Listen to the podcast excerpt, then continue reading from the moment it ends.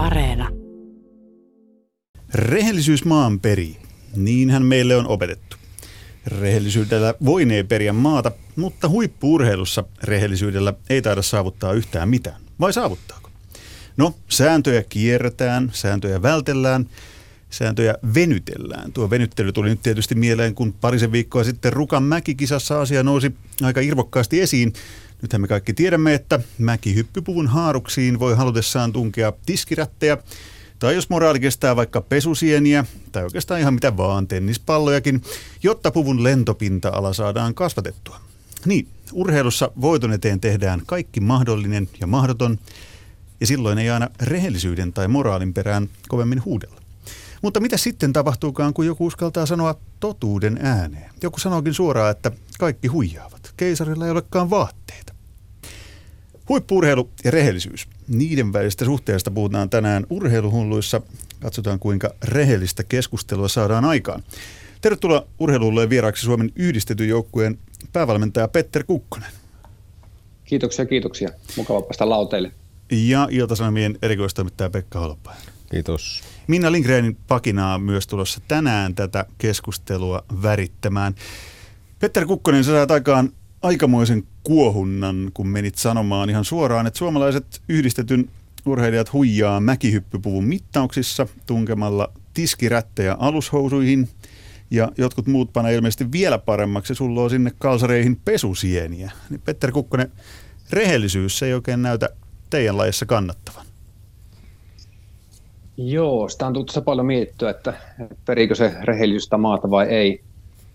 Tässä niin kun ongelman ydin on se, että urheilijat ajetaan mahdottoman tilanteeseen sillä tavalla, että tietenkään edelleenkään kenellekään ei ole todisteita puolesta eikä vastaan, että onko Suomi huijannut tai onko joku muu maa huijannut. Sitähän me ei voi todistaa, mutta niin kun urheilijat ajetaan sillä tavalla vaikean tilanteeseen tässä.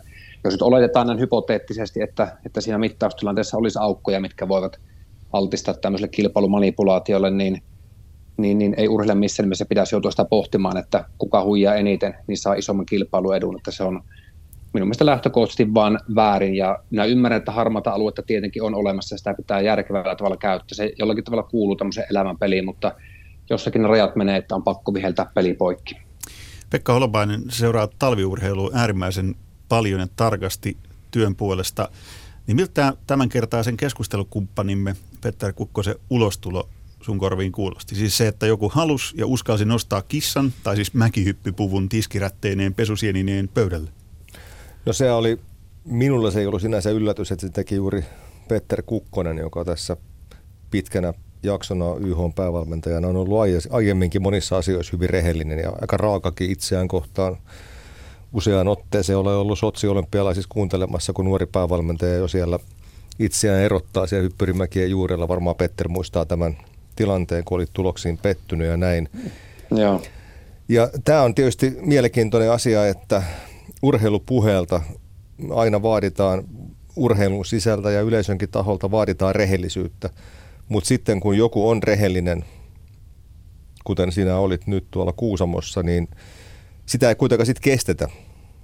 Sitä alkaa kauhea pulinaa, että ei se nyt näin ollut. Että Ilkka Herola kiisti, että ei ainakaan hänen housuihinsa mitään on laitettu, ei ainakaan tiskirättäjä. En tiedä mikä siellä oli, onko se tennispallo sitten vai mitä siellä oli, mutta veikkaan, että jotain kyllä oli. Ja samaten Janne Väätäinen, mäkihyppypäävalmentaja, hyvä ystäväni, hieno mies, niin hän tuli sanomaan, että mäkihyppypuolella kaikki toimii hienosti, mikä selkosuomeksi tarkoittaa vaan sitä, että suomalaiset mäkihyppäjät on kyllä mukana tässä pukumanipulaatio pelissä ja sen takia Janne Väätäinen ei halunnut sen enempää sitä sitten lähteä siinä penkomaan. Heiltä puuttuu nyt enää vaan tämä hyppäämisen taso.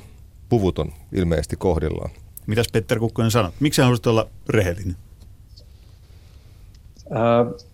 Ylipäätään kun meidän joukkueen arvot on tässä minunkin valmennusvuosien aikana muuttunut aika paljon. Me on pohdittu sitä, että halutaanko me voittaa keinoilla millä hyvänsä ja pyhittääkö se vaikka nyt olympiakullan voittaminen, niin sitten tavallaan kaikki, että jos mä vaikka hajotan urheilijat tai särän niiden psyykkeen sillä tavalla, vaikka epäeettisillä valmennuskonsteilla, me on todettu joukkueesta, että näin me ei haluta tehdä, että edes olympiakulta ei ole sen arvoinen.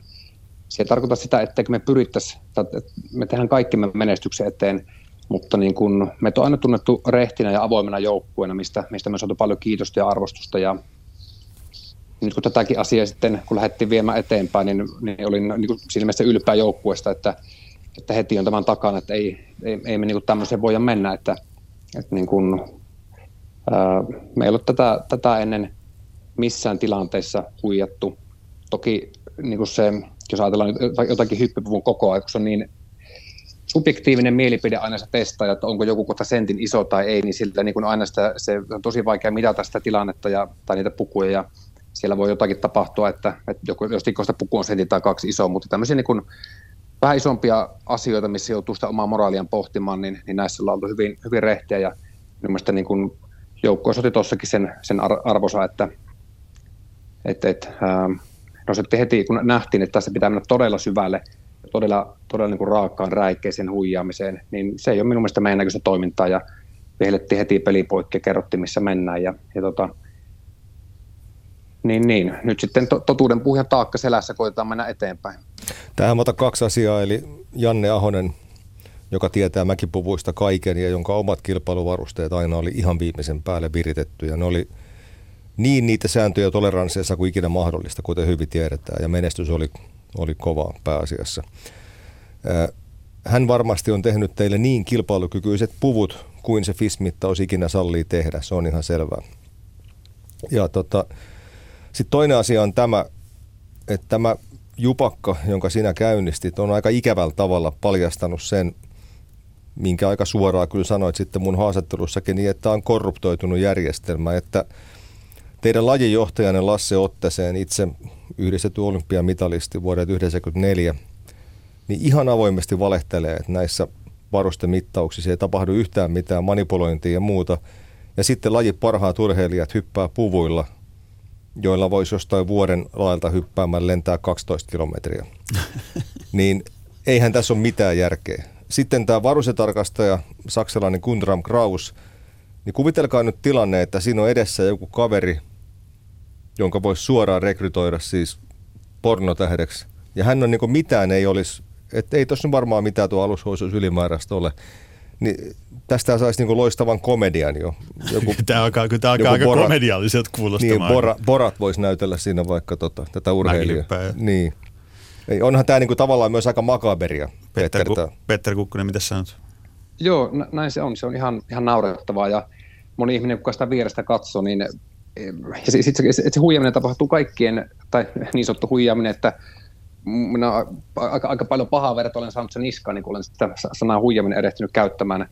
Ulkomaalaisten on tullut tuossa monia väyliä pitkin mutta niin, se tapahtuu kaikkien silmien edessä siinä, TV-kameroiden edessä ja näin poispäin. Sitten niin kun, ikään kuin asialle ei niin kun voida tehdä mitään, ja kysymys on siitä, että asialle ei ole haluttu tehdä mitään. Tämä ongelma on, niin paljon kuin minä sitä tiedän, niin myöskin FISin viskaalien tiedossa ja näissä välinekomiteoissa, missä aina keväällä käydään näitä keskusteluita ja sääntöjä pyritään muuttamaan, niin kuin Virman Mikkokin otti kantaa tuossa Ylellä viime viikolla, niin se on hyvin vaikea saada mitään asioita mennä eteenpäin, koska on tämmöisiä suurempien maiden blokkeja, mitkä sitten ajaa. Esimerkiksi tätä bodyskannerista on ollut, tai vartaloskannerista, millä saataisiin millimetrin tarkkuilla otettua vartalomitat, niin on ollut puhetta jo pari vuotta sitten, mutta ne on aina jollakin merisilityksellä hylätty. Niin, että se tavallaan, minun mielestä tämä niin FISin toiminta, minun mielestä heidän pitäisi siirtyä 2020-luvulla ja tarkastella hyvin monipuolisesti omaa toimintaa, ei pelkästään tämän pukusäännön osalta, mutta myös paljon muutenkin, miten sitä organisaatiota johdetaan ja miten läpinäkyvä se toiminta on, miten esimerkiksi koronakuplaa voisi hoitaa vähän paremmin tai niin edespäin. Se on kyllä monella tasolla se haluttomuus tukea sitä tärkeintä ydintä, eli urheilujoukkueita ja urheilijoita. Ei mennä koronakuplaan tällä kertaa, vaan väännetään vähän vielä rautalankaa, väännetään tiskirättiä tästä aiheesta. Eli homman nimi on se, että näitä tiskirättejä tai pesusia niin alushousuihin tunkemalla, kuten nyt todettu tässä, niin saa jopa dopingiin verrattavaa hyötyä. Tätäkin on enemmän kuin dopingiin verrattavaa hyötyä. Avataan se doping, mutta vielä kertaalleen kertaus, kun opintojen äiti ja kummitäti, niin FIS-mittaus, kun teidän puhetta kuuntelee, niin ei ole 2020-luvulla, vaan jossain muualla. Mitä tämä FIS-mittaus nyt tarkoittaa ihan siis millimetrin tarkkuudella, kun sitä bodyskanneria eli vartalon skannaavaa ei ole saatu nyt parissa vuodessa vielä käyttöön, niin miten tämä mittaus nyt, käydään vielä lyhyesti tämä, miten se tehdään? No siellä on semmoinen testaushuone, joku hotellin kabinetti, missä yksi testaaja ottaa se urheilijan vastaan. Se oli esimerkiksi valmentaja paikan päällä ja siinä on tämmöinen hyvin vanha-aikaisen näköinen koje, johon urheilija menee seisomaan ja samaan aikaan otetaan urheilijan pituus ja sitten myöskin tämä haaramitta siitä. Eli lattiasta tänne niin kuin haaroväliin tulee yksi mitta ja sitten tämä urheilijan koko pituus ja sitten nämä mitat otetaan yhtä aikaa siinä. Niin siinä on käsivartta ja kaulusta ja tämmöistä. Joo, kyllä. Ja sitten sen perusteella tehdään tämä puku. Ja siis tässä kohtaa urheilija on siis alushousuisillaan vai minkälaiset vaatteet päällä? Urheilija on siinä lyhyissä alushousuissa ja muuten niin kuin paljana. Ja sitten nimenomaan tässä tilanteessa tällä testailla ei ole oikeutta tarkistaa, mitä sillä alushousussa on. Ja sinne ei ole myöskään ottaa ketään niin kuin terveydenhuollon henkilökuntaa paikan päälle, esimerkiksi lääkäriä. Tai kilpaileva joukkueen edustaja, joka heti huomauttaa siitä, että siellä on jotain ylimääräistä. Eiks niin? Juuri näin. Sitten siinä tavallaan FISin sisältä tehdään tämä mittaus. Ja tämä pitäisi myöskin ulkoistaa sillä tavalla, että niin kun, sillä olisi joku kolmas osapuoli, niin kuin myöskin doping-testejä tekee VADA, mikä ei sillä tavalla FISiin ole kytköksissä tai mihinkään muuhunkaan niin organisaatioon, ainakaan ihan suoraan. Ja sitten, niin. Ja sitten ylipäätään testitilanteessa, että siinä pitäisi olla ainakin kaksi henkilöä, jotka ovat vielä toisistaan riippumattomia. Ja sitten tässä on vielä semmoinenkin, että monta kertaa valmentajat itse pyydetään kirjaamaan testitulokset sinne papereihin ylös, eli vaikka haaramitta 80 senttiä, niin tämä avaa myös toisen mahdollisuuden sille kilpailumanipulaatiolle. Ja se on nimenomaan näiden numeroiden mukaanhan sitten puku ommellaan, niiden mukaan Kyllä. Se on tehtävä. Tässä on hyvin mielenkiintoinen asia, eli tässä testaustilanteessa, mittaustilanteessa ei saa vaatia riisumaa tai urheilijaa alastomaksi. Sitten taas siinä voi kuitenkin saada, niin kuin me puhuttiin, niin Eero Hirvosen hyppy 130 metriä Kuusamossa sääntöjen mukaisella puvulla ja Magnus Riebergin 10 metriä pidempi hyppy sääntöjen vastaisella puvulla, niin puhutaan tuommoisesta minuutin 20 sekunnin edusta siihen 10 kilometrin hiihtoon, niin et sä millään epokuurilla sellaista saa. Eli se on täysin mahdoton, tekemätön paikka.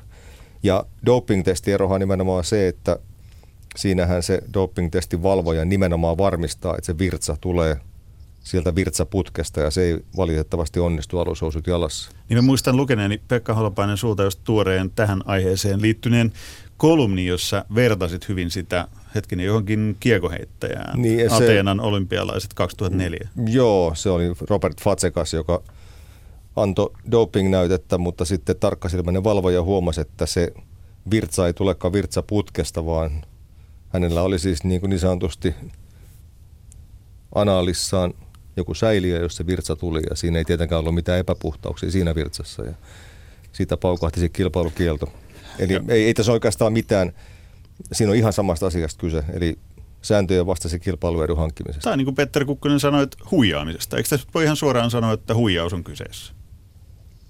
Siis periaatteessa joo, mutta kun siihen ei ole mitään todisteita, koska tämä tehdään niin kuin siellä pimeässä huoneessa sitten esimerkiksi tässä on niin urheilijan oikeusturva on niin monessa kohtaa tavallaan puutteellinen.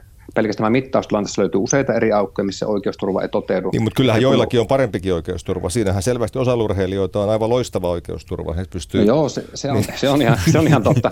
Vähän liian. Mutta sitten jos niin ajatellaan sitä, että urheilijat niin rinnastetaan ammatinharjoittajiin, ja heitä pitää suojata kaiken järjen mukaan Euroopan unionin lait, niin tässä tullaan ihan oikeasti tähän kilpailumanipulaatiokohtaan, että mitä tässä niin kuin asiassa pitää tehdä, koska jos me tehdään työtämme Euroopan unionin alueella, niin silloin FIS ei voi, tai heillä ei voi olla omaa säännöstöä, minkä mukaan he mielivaltaiset jakavat tuomiota.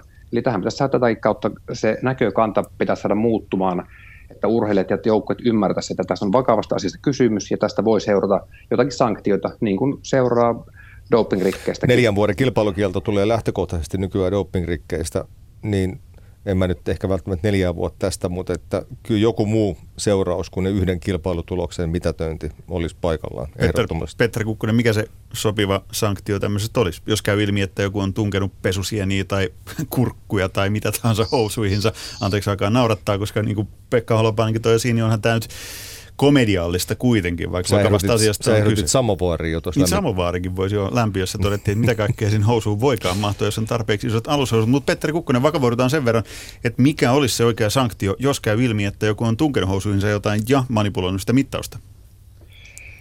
Semmoista on puhuttu, että esimerkiksi se kausi pihalla, eli vuoden sanktio oli hyvä. Ja mä vielä ihan lyhyesti palaan tuohon urheilijan oikeusturvaan, että jos tämä lainsäädäntöä ajattelee, en lakimiesten varpaille halua astua, mutta sekin, miksi me haluttiin puhua asiasta rehellisesti ja vahvistaa omaa tai tavallaan viestiä omalla puheella on se, että FISillä ei ole tällä hetkellä minkäänlaista virallista väylää, mihinkä tämmöistä asiasta voisi reklamoida tai siis sanoa, että me ollaan tyytymättömiä tähän mittaustilanteeseen. Ja nyt sitten tapahtui sillä tavalla, että kun me puhuttiin tästä asiasta, niin FIS tutkii itse omaa asiansa ja ilmoitti meille, että ei tässä ole mitään ongelmaa. Että eihän tämä niin sovi kenenkään niin oikeusta, vaan sillä pitää olla ehdottomasti neutraali kolmas taho, joka tutkii tämän asian ulkopuolelta ja katsoo, että onko se tapahtunut jotakin. Eli se on niin valtavasti näitä juttuja. FISillähän on tämä oma FIS Court, niin se on tietysti tämä heidän oma elimensä, mutta että mä näkisin, niin kuin, että ehkä Sveitsissä sijaitseva KAS, tämä vetoomuselin, olisi sitten jos enemmän toimivaltainen tämmöisessä asiassa.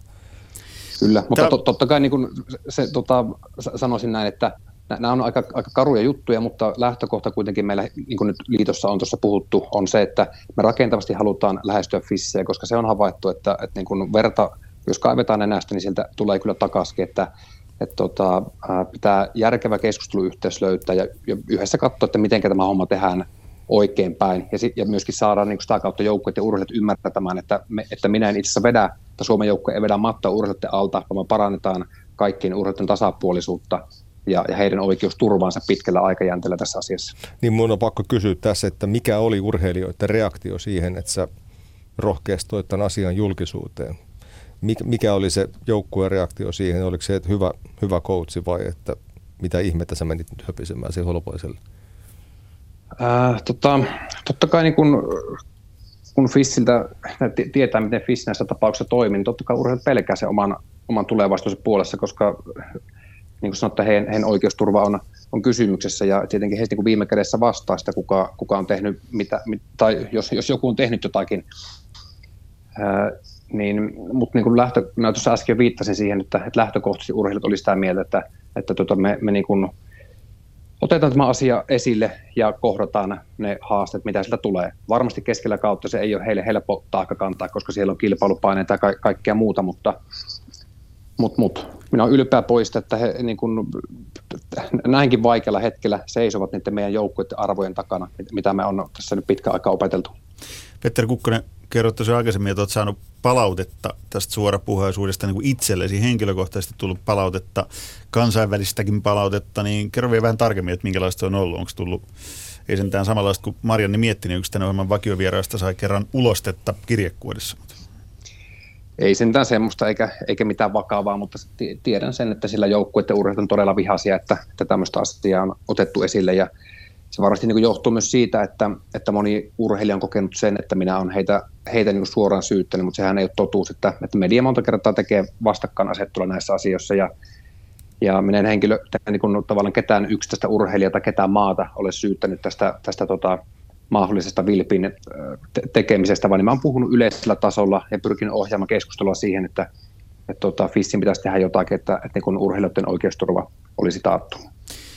Petteri Kukkonen, Pekka Holopainen, otetaan tähän keskusteluun nyt ihan toinen näkökulma. Nyt on nimittäin kirjailija Minna Lindgrenin pakinavuoro. Kuunnellaan, mitä pakina tänään pitää sisällään. Kuten olen monesti todennut, urheilu on verratonta viihdettä. Meillä taidepuolella ei koskaan ole tohdittu pohtia ääneen, mitä miespuoliset balettitanssijat tunkevat housuihinsa. Mutta niin vain saatiin tästäkin mäkihyppääjien pyyheprojektista mittava sarja hauden vakavaa viihdettä täyttämään sitä tyhjyyttä, joka on syntynyt, kun urheilussa vain marginaalilajit ovat sallittuja. Odotan taustoittavaa reportaasia, jossa suomalainen mäkihyppääjä riisutaan haalareistaan ja meille näytetään koko hänen rättivarastonsa kaikessa komeudessaan. Se olisi tutkivaa journalismia. Mutta nyt puhutaan vain siitä, kuka puhuu totta. Aina kun joku urheiluväestä puhuu totta, syntyy skandaali, koska tapoihin ei kuulu vaalia jotain niin epämääräistä kuin totuutta. Urheilussa se, mikä on oikein, on totta. Jos maan tapa on, että hiihtoliitto pakottaa maajoukkueen valmennettavat systemaattiseen dopingiin, oikein puhuminen on sitä, että asiaa ei myönnetä. Jos on tungettu haalareihin täytettä, se ei ole ongelma, ainoastaan se, jos joku menee asian myöntämään. Tämä on urheilun moraali, ei jaella pyyhkeitä, ei ainakaan julkisesti. Ja miksi se olisikaan mitään muuta? Rakkaan kuuntelijan on nyt syytä yrittää muistaa, mistä urheilussa on kyse. Viihteestä sanon minä, mutta minä istunkin penkillä. Voitosta sanovat urheilun ammattilaiset ja ovat oikeassa kuten aina. Urheilussa ei tavoitella mitään muuta kuin voittoa ja näin ollen kaikki keinot ovat sallittuja. Tästä seuraa esimerkiksi se, että siellä haarovälissä on kaikenlaista, mitä ei ole sopivaa paljastaa suurelle kansalle.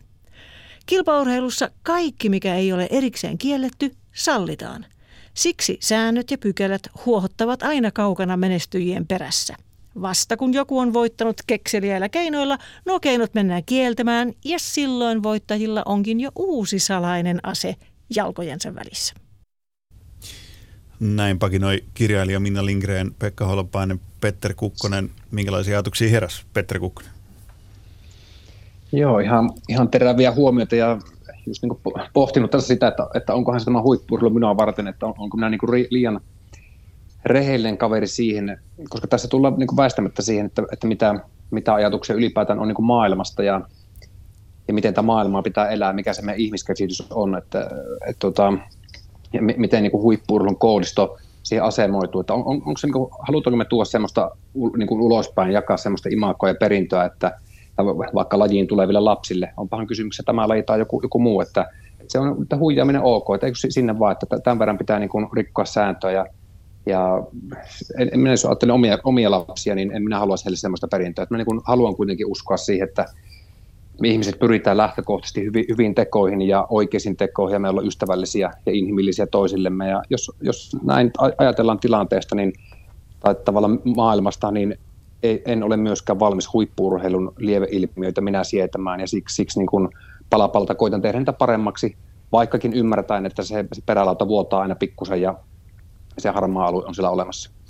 Sä tunnet ton harmaan alueen tai suoranaisen huijaamisenkin huippu-urheilussa aika hyvin. Silloin siis pitkät perinteet. Petter Kukkonen, sä oot kirjoittanut järkelmäisen romaanin Oliivipuut eivät koskaan kuole, joka siis kertoo antiikin Kreikasta, olympialaisista, vielä tarkemmin ottaen painiasta antiikin Kreikassa, niin valtavan työn olet tehnyt romaanin kirjoittamiseen, niin mitäs noin antiikin Kreikan aikaan nämä huijaushommat hoidettiin?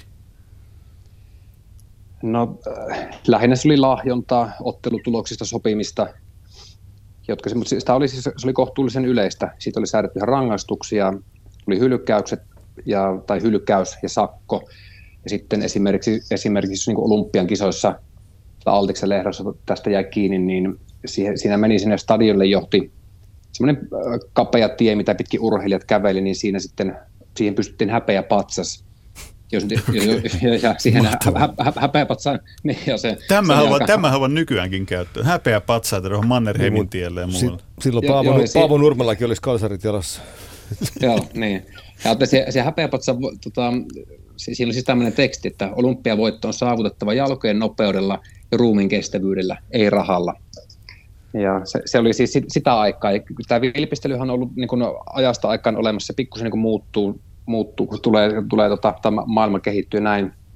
Sitten niin kun olihan antiikin aika esimerkiksi käytti myös niin kun kärpässienistä uutettua muskariinia ja unikon siemenkoroista kaavittua oopiummehua eli tämmöisen niin kivun lievitykseen, mutta ne ei tietenkään ollut sanktioituja juttuja, vaan hyvin yleisiä tämmöisessä niin kun painissa ja nyrkkeilyssä, pankrationissa, niin kun mikä on niin kun vapaa-ottelua, että kyllä niitä keinoja on silloinkin monenlaisia etsitty. Tavallaan jossakin silloin aikaa myös käytettiin, oli hieroja, orjia ja valmentajia ja tavallaan ravitsemuksessa tiedettiin. Ja sitten kun taas tultiin esimerkiksi tämän Kupertäänin olympiaideaan, niin siihen kuuluu tämä ammattiurheilun tai ammattilaisten kieltäminen ja pitkään esimerkiksi valmentajien käyttö ei ollut sallittua ja ammatikseen urheilijat rahaa urheilusta saavat, niin pistettiin olympiaatteen ulkopuolelle. Että tavallaan sillä tavalla niin tämäkin oli niin kuin vilpistelyä aikanaan.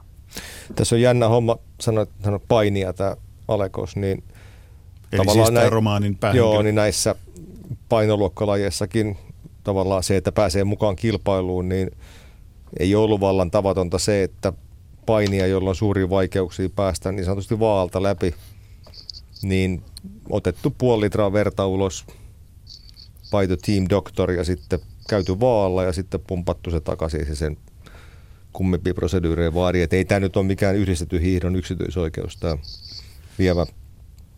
lievä manipulointi. Sen verran pitää nyt onnitella sinua, että tämä kirjahan on nyt sitten vuoden urheilukirjakilpailun finalistien joukossa. Taisi tänään tulla se uutinen, että onneksi olkoon siitä. Joo, kiitoksia. Tuli itsellekin yllätyksenä, niin ihan mukava näin. Tästä rehellisyydestä täytyy vielä sanoa se, että ei siihen aina niin kuin suuri yleisökään näytä olevan valmis. Että mä oon tehnyt 2 urheilijaelämäkertaa, niin toisen jälkeen multa kysyttiin, että oliko se mäkihyppääjien ryyppääminen pakko paljastaa. No, Ahosi Janne mielestä oli. Ja sitten toisen jälkeen mut kysyttiin, että minkä takia sä haluat pilata naisten hiihtomaajoukkueen yhteishengen, niin silloin oli jo pakko sanoa, että ei semmoista voi pilata, mitä koskaan ei ollutkaan. Hei Petter Kukkonen, muuten nyt täytyy sen verran hiukan poiketa aiheesta, eli rehellisyydestä ja huippu-urheilusta niiden suhteesta, mutta kun olet siis kirjoittanut romaanin tosiaan, itsekin huippu-urheilija olet ollut ja uran jälkeen tämmöisen järkeleen kirjoittanut. Mun on ihan pakko kysyä, että minkä takia sä halusit kirjoittaa nimenomaan romaanin, koska yleensä se menee niin, että kun huippu-urheilija lopettaa uransa, sitten se ottaa puhelimen käteen, kaivaa Pekka Holopaisen numeron ja kysyy, että kirjoittaisitko minusta elämäkerran. Mutta päädyit kuitenkin romaaniin. Miksi? No joo, tuohon nyt on niinku helppo vastaus, että minun urheilijaurasta ei ole paljon kerrottavaa eikä muistakaan elämästä. Että meinaako, että ei tulisi 670 sivusta kirjaa siitä? Joo, se voisi. Pekka voisi siihen näkökulmaan sen tiivistää. 3000 merkkiä. Joo, mutta niin kun, siis se syy on varmasti niin kun se, että no kiinnostaa niin kun nämä vanhemmat sivilisaatiot miettiä tavallaan sitä, että millä tavalla me on tähän hetkeen tultu, miten kielet on kehittynyt, kansainvaellukset ja uskomukset ja näin poispäin. Ja sitten sieltä urheilupuolelta löytyi mielenkiintoinen tarina, kun törmäsin tähän antiikin urheiluun. Ja sitten olen aina tykännyt kirjoittaa. Se oli jotenkin mulle semmoinen tapa saada kaikki se kakka tuolta päästä pihalle. Jos joku maalaa tai tekee musiikkia, niin mulle se on tuo kirjoittaminen ollut pitkä aikaa semmoinen, että silloin niin pää tyhjentyy. Ja nämä 2 asiaa kun yhdistyi, niin Oliko sinä koulupoikana jo kovin kiinnostunut tästä antiikin historiasta, kun tämä on kuitenkin... Tämä ei ole ihan mikä tahansa aihe, toi on vaatinut aika paljon taustatutkimusta. Ja ei mikä tahansa urheilukirja voi sanoa. Ei ole, juu, todellakaan. Joo, en ollut, että nämä oli niinku, suosikkiaineet oli tyypillisesti liikunta ja ei oikeastaan mitään muita, että nämä historiat ja uskonnot ja filosofiat, ne ei olisi vähempää kiinnostaa, että se, siis urheiluuran jälkeen sitten, kun pikkusen toi mukaan maailma on avartunut, niin muutaman kaverin johdattelemana päädyin näiden niin kuin Mika Valtarin kirjojen pariin ja sieltä sitten alkoi niin kuin hahmottumaan nämä, että ehkä elämässä ja maailmassa on vähän niin kuin muutakin. Ja sitten entä jostakin syystä on se taakka sälytetty meikäläisen harteille, että pitää koittaa miettiä, että mitä ihmettä me täällä oikein niin kuin touhutaan ja mikä tämän homman pointti niin kuin on. Ei pelkästään tämä, että miksi ne työnnetään pesusieniä ja haaroihin, vaan että tätä ihmiselämää vähän laajemmassa mittakaavassa, niin niiden äärillähän tässä ollaan tavalla tai toisella. Ja ilmeisesti aika... Niin kun, en jatka pitemmälle, kysy seuraava kysymys. Ei vaan, siis tässähän se tulee hyvin, hyvin esille se, että Petter Kukkonen, minkä takia sä oot tässäkin ohjelmassa puhumassa rehellisyydestä, huippu-urheilun syvimmästä olemuksesta tai mitä siihen liittyy. Niin kuin sanoit, että pohdit itsekin, että onko tämä huippu-urheilu sulle aavistuksen liian epärehellistä, niin sehän nyt nivoutuu ihan suoraan tähän sun valtavaan kirjaprojektiin, eikö?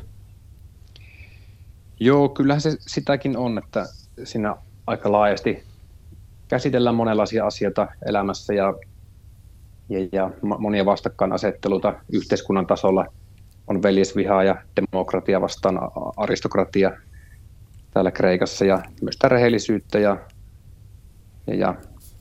niin, että miten sitä elämää pitää elää, mutta tavallaan valitettavasti kun mihinkään asiaan ei oikein vastauksia ole, niin tuntuu vaan siltä, että se menee vähän niin kuin monimutkaisemmaksi tämä kuvio aina. Ja paljon hyviä kysymyksiä, täällä niin tässäkin se pohditaan näitä asioita ja tietysti maailman mahtuu puhetta ja on hyvä käydä tätä keskustelua, etenkin kun nämä kansainväliset kattojärjestöt, urheilun kattojärjestöt näyttää olevan vähän tämmöisiä jälkeenjääneitä, niin sieltäkin vaikka rehdistikin puhua asioista, että vaikka nyt harmata aluetta tai sitä vilpistelyä ei koskaan saataisikaan kuriin, mutta ainakin sen verran, että niin kun kyllä asioiden pitää päivittyä ja pahimmat porsareet tilkitä. Sä oot kirjoittamisesta nyt innostunut, et silloin vielä niin kouluikäisenä, mutta sen jälkeen, mutta täytyy ihan lyhyesti vielä kysyä, että mitäs toi äänikirja, kun nykyään niitäkin on, niin tuossa on aikamoinen urakka jollekin luettavaksi, et varmaan itse kuitenkaan lukenut. Siitä taidettiin jo ensimmäinen osa julkista. Joo, se tuli itse viime viikolla.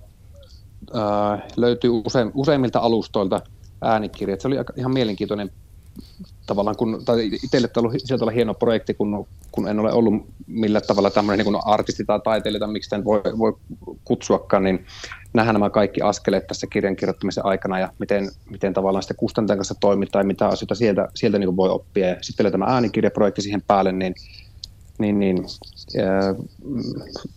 tavallaan paljon uutta kokemusta on tullut ja nyt tuli siis viime viikolla ensimmäinen osa tästä äänikirjasta ja se on semmoinen 2 tunnin pläjäys se ja sitten tammikuun puolessa välissä tulee sitten julkaistaan toinen osuus ja sitä minä olen pikkuisen tästä kirjasta karsinut muutamia pari 30 sivua ottanut pois semmoisia, mitkä sillä itseä häiritti, niin siitäpä, että jos ei tykkää lukea niin kuin nykypäivänä paljon tuonne äänikirjapuolelle menty, niin olkaa ystävällisiä, kuunnelkaa mitä minulle Alekkoksella asiaa. Mä palaan vielä tähän FISiin hieman, eli mä haluan korostaa sitä, että nämä asiat, mistä säkin nyt olet puhunut, niin ne ei sinänsä niin kuin ole, ne on urheilijoiden ongelmia, mutta ne ei ole urheilijoiden luomia ongelmia. Ne on tai korruptoituneen järjestelmän luomia ongelmia. Ja tämä on ihan samaa sukua kuin se, kun tuli hiihtourheiluun, tuli epohormoni 90-luvun taitteessa, niin kun järjestelmä oli aseton sen edessä, niin se nosti kädet pystyyn ja mihinkään se mahtaisi johtaa, kun on olemassa tämmöinen hormonivalmiste, jota ilman käytännössä ei voi menestyä. FIS vaan menee näistä ongelmista toiseen ja moni jo luuli, että se systeemi olisi jossain määrin puhdistunut sieltä 2000-luvun alkupuolelta, mutta tämäkin prosessi osoittaa taas sen, että ei se ihan näin taida olla. Mutta semmoinen kysymys mun on pakko esittää sulle, tätä sun rehellisyyttä vähän testata, että jos Suomi olisi tämän lajin suurmaa, niin kuin se oli vaikka 2000-luvun alussa, aika pitkällekin siinä 2000-luvulle, niin silloinhan todennäköisesti saisitte olla mukana siinä pelissä ja teidän haaramittanne saisi roikkuu siellä mäkimonoja korkeudella. Niin, olisit sä valmis siihen, että Suomi kuuluisi näihin etuoikeutettuihin, joita et halunnut nimetä, mutta mä voin nyt tässä sanoa, että no Saksa, Itävalta ja Norja, sehän näkee tulosluetteloista, niin miten sä suhtautuisit silloin tähän asiaan? Joo, minä olen itsekin tätä kysymystä pohtinut, että mitenpä se kääntyisi, jos olisi itse niin kuin suurimpien koijareiden joukossa. Että, se ihmisluonto, jos niin kuin ihan rehellisiä ollaan, niin aika pitkälle se toimii niin, että niistä omista edusta aina halutaan pitää kiinni ja tosi mustasukkaisesti niitä puolustetaan. Tämä kysymys on sillä tavalla hypoteettinen, kun siinä tilanteessa ei ole niin mitä tapahtuisi. Toivon mukaan olisi niin suoraselkäinen, että uskaltaisin ottaa valmentajat koko ajan ja sanoa, että eiköhän katkaista siivet tältä säätämiseltä. Että niin kun ihan rehellisesti olen sitä mieltä, että ne on aina valmis semmoisen ratkaisun, jos mä tiedän, että kaikki urheilijat on samalla viivalla. Ja se katto-organisaatio takaa sen, että niin kun, voitte luottaa tähän, että urheilijat ratkaisee pelkästään urheilullisilla kyvyillä, tiedolla, taidolla, taktiikalla, tekniikalla sen parhaan, niin siihen olen aina valmis pyrkimään. Petter Kukkonen, uskotko sä nyt ihan käsi sydämellä, että uskotko sä, että tämä homma tulee muuttumaan? Kerroit, että Suomi koettaa tämmöistä pehmeää vaikuttamista, että ei kaiveta verta kansainvälisen hiihtoliiton kautta omasta ja muidenkin nenästään, vaan että halutaan vaikuttaa siihen, että peli muuttuu reilummaksi, niin uskotko sä ihan oikeasti, että tässä voidaan päästä siihen tilanteeseen, että Suomen yhdistetyn maajoukkueen hiihtäjän ei tarvi olla siellä mäkihyppytornissa niin kuin se normaali puku päällä ja ne katsoo, kun sieltä takaa lähtee joku näiden suurempien maiden edustaja tulee mäkeä pitkin laskemaan ja liitää liito-oravan lailla pitkälle ja saa sen 10 sekunnin edun siihen hiihtoon. Uskotko, että tämä asia muuttuu parempaan suuntaan? No, jotta nyt tulisi niin harhakuvitelma kellekään, niin me myös tiedostetaan se, että meistä hyppytekniikkaa pitää vielä parantaa aika paljon. Se on selkeästi yksi meidän haaste. Mitä tulee sitten tähän mäkipukujuttuun, niin sillä tavalla meidän tuloksia olisi helpointa parantaa. 99% ihmisistä on sanonut mulle ympärillä, että ei mitään mahdollisuuksia, että ammut itseäsi jalkaan tai ammumme itseämme jalkaan ja tuulimyllyä vasta ei kannata lähteä taistelemaan, mutta niin kun, elämässä on ollut aikaisemminkin sellaisia tapauksia, että tällä tavalla on suhtauduttu ja on ne monesti saatu kuitenkin hommat pelaamaan. Minä ihan rehellisesti uskon siihen, että jos me saadaan tuossa sitä lainsäädäntöä ja urheilun oikeusturvaa ja nimenomaan sitä EU-lainsäädäntöä tarkoitan niin kuin ammattinharjoittajien näkökulmasta tuonne taakse, niin sitä kautta se urheilijoiden ja joukkueiden näkökanta siihen tavallaan jokaisen tilanteeseen, miten suhtaudutaan sääntöihin, miten sääntöjä kunnioitetaan, miten mittaustilanteessa toimitaan, niin sitä kautta tavallaan se pitäisi pöyhiä tämä kuvio läpi ja sitten sitä muutosta voidaan saada aikaiseksi. Mutta sitten, että miten tavallaan siihen FISin tähän Pekka puhuit korruptoituneisuudesta, sen sanoit sinä, en minä. Kyllä, mutta saatko se sanoa? En pysty sitä sanomaan, mutta jos olisi näin, niin siihen sitten miten sillä useammalla eri taholla vaikutetaan. Niin se mä en siis tarkoittanut vain semmoista korruptioon, missä joku saa rahaa, vaan tavallaan tällainen niin kuin korruptoitunut järjestelmä. Jossa tämän kaltaiset hommat on mahdollisia, että jollain se puvun haarus laahaa siellä monojen kohdalla ja toiset taas vetää sen yhtä ylös kuin hipsterien farkut.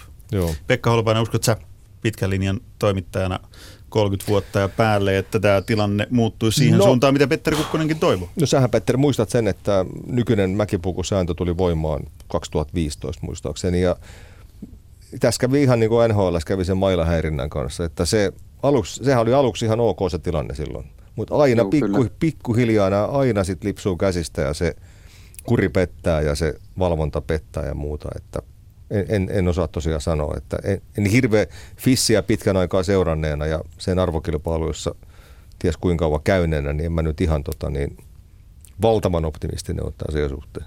Mitä te meinaatte muuten, Petter Kukkonen, seuraavaksi tämän asian suhteen tehdä? Se nyt on niin hiihtoliiton käsissä enemmän tämä, että me pyritään niin urheilijoille ja tietysti meille valmentajille antamaan työrauhaa, että me tehdään sitä, mitä meidän kuuluukin tehdä. Ja sitten hiihtoliiton toppatakkiukkelit siellä katsoo tätä asiaa ja niin kokoaa tavallaan sitä taustamateriaalia ja luo sitä niin järkevää keskusteluyhteyttä FISiin, että mitenkä tämä asia viedään eteenpäin. Että se on niin kuin siinä mielessä minun mielestä hyvässä hoidossa ja vähän leveämmillä hartioilla ja sellaista nopeaa ratkaisua tähän ei ole olemassa, mutta me niin tähdätään siihen, että me pikkuhiljaa jututaan tuolla joukkueita ja kerrotaan tästä asiasta, mitä me tällä haetaan ja sitten keväällä niin meillä pitäisi esitys olla valmis, että mitenkä tämä homma niin pitäisi parantaa ja sääntöjä muuttaa. Sloggeihin mahtuu Renault Twingo. Joo, juuri näin. Tämä menee just niin kuin pakinoitsijamme kirjailija Minna Lindgren totesi, että vasta kun joku on voittanut kekseliäillä keinoilla, nuo keinot mennään kieltämään ja silloin voittajilla onkin jo uusi salainen ase jalkojensa välissä. Eli sloggeja tutkitaan varmaan jatkossakin enemmän tai vähemmän joko lääkärien keinoin tai jonkun muun, mutta nyt me ei tutkita enempää sloggeja eikä tungeta sinne samovaaria tai mitään muutakaan. Kiitos oikein paljon juttutuokiosta Petter Kukkonen, Pekka Holopainen. Kiitos paljon. Kiitoksia.